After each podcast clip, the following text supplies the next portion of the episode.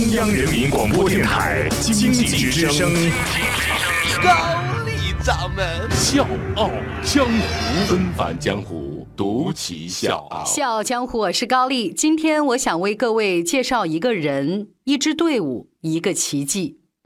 为人生打开一条出路，比赢一个冠军更重要。说这个话的是琼州女足。二零一七年八月十九号，歌德杯中国世界青少年足球赛，海南琼州女足七战全胜，一个球都没丢，再一次获得 U 十四女子组冠军。从二零一五年横空出世以来，这支队伍连续三年把三座冠军奖杯捧回海南。在有着“小世界杯”之称的歌德杯战场上，这群女孩占据了不可撼动的霸主地位。今天我想告诉各位的是，在这连续三年的冠军背后，是一个类似于咱看过的电影《摔跤吧，爸爸》的故事。这些女孩来自大山深处的国家贫困县。她们原本的人生轨迹，要么是外出打工，要么是十五六岁就嫁为人妇，生儿育女。但是因为一个壮志未酬的外来男子，一个把自己梦想搞砸了的人，这群女孩的人生从此改变。纷返江湖，独起笑傲，高丽掌门笑傲江湖，敬请收听。二零零五年年底，我们故事的主人公也是我想为各位介绍的这个人——萧山。他接到一个电话，打来电话的是他的恩师谷中生，是从海南打来的。谷老师说：“小山呐，你来我这儿吧，咱一起拉一支足球队伍，怎么样？”当时萧山呢正在一家俱乐部执教，月薪几万块。对于这样的邀请，他很难迅速做出判断，一直到对方说：“这么多年了，咱中国足球呢始终上不去，就是愿意吃苦的人太少了。你来吧，咱一起做点有梦想的事儿，好不好啊？”听见“梦想”这两个字，萧山突然觉得一阵刺痛。为什么？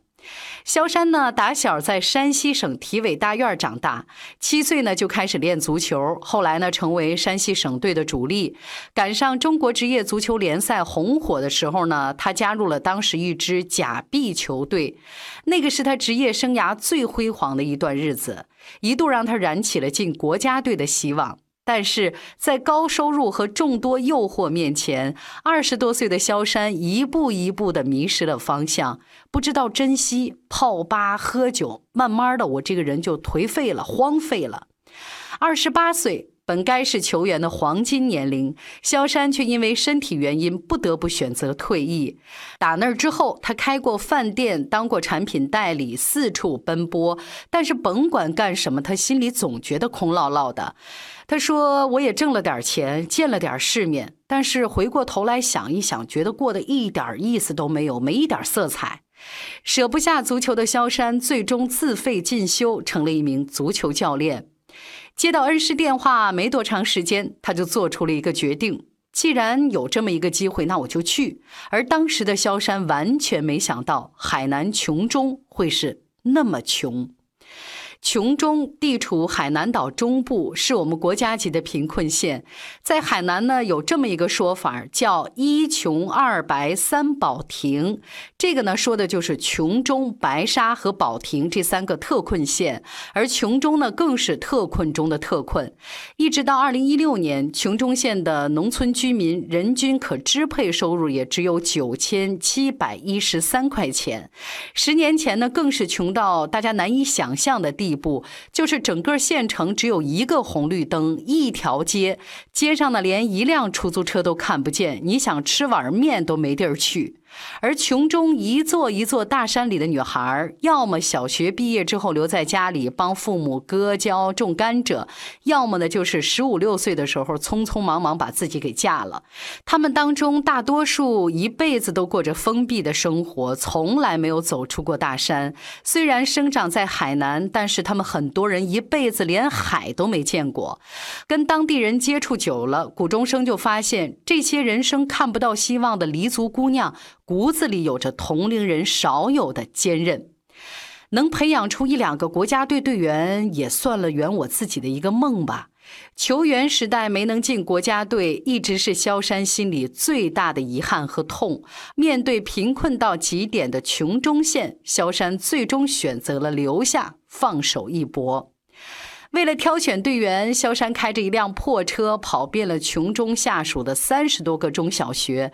很快，他就发现女孩们个子都不高，但是因为生下来就在山里跑动，所以他们的四肢协调灵敏，爬起树呢比猴子还要快。所以呢，萧山就有一个说法大自然就是他们最好的教练。面对这个外来的男人，琼中县的大人们其实并不感冒。人家问说你是不是愿意让女儿踢球的时候，家长们的第一反应是管吃住不？要不要花钱呢？在这个重男轻女极其严重的地方，家长们并不关心踢球会给我的女儿带来什么，也不奢求这项运动会改变他们的人生。所以，当这些家长听说进队之后吃穿住都不花钱的时候，就会问：还有个小女儿，你们要不要也一起带走啊？就这样，二零零六年的二月十五号，萧山从山区初选的三百个女孩里挑选出了琼州女足的第一批队员，一共二十四个人，平均年龄十三岁。一个励志电影般的热血故事从这一天拉开了序幕。我是叶檀，向你推荐有性格的节目《笑傲江湖》，请在微信公众搜索“经济之声笑傲江湖”，记得点赞哦。还记得正式训练的那天早上，起床以后，这些女孩们在宿舍打扮了半天，用球衣、还有护腕、护膝全副武装，一个个很兴奋、喜笑颜开的就跑到操场上集合。萧山一看，一下子火冒三丈：“跑个步，你们穿成这样干嘛呀？”最后一个女孩小声的跟萧山说：“教练，我们从来没穿过这么好看的衣服，太喜欢了。”足球基础差也就罢了。最让萧山感到无望的是，整个项目只有十万块钱的资金支持。在当时，一个正常运动员每天伙食上的补助呢，不能少于三十五块钱，这样才能满足大量运动的体力需求。可是，琼州女足队员一天的补助只有五块钱，孩子们每天从食堂吃完饭出来，还没走到宿舍就又开始饿了。想来想去，萧山只好向学校申请一块荒地，在训练结束之后，带着姑娘们开荒，亲手种豆角、茄子和萝卜。球队呢，还有一个不成文的规定：谁训练最刻苦，第二天的早餐当中就可以得到一个煮鸡蛋。尽管条件很艰苦，姑娘们还是坚持下来了。回忆头三个月的基础训练，真的就是一场噩梦。早上五点半起床，围着操场跑四千米，然后颠球、熟悉球性。下午四点进行运球这些基本动作的训练。结束之后呢，还要在四分钟之内跑完八百米。每天练足五个小时，天天如此。很多姑娘边跑边吐，边跑边哭，哭完了吐完了，咬咬牙爬起来接着跑。即便是在瓢泼大雨当中训练，面对电闪雷鸣，也没有一个人说懈怠退缩。三个月之后，这群啥也不懂的女孩们发生了脱胎换骨的变化。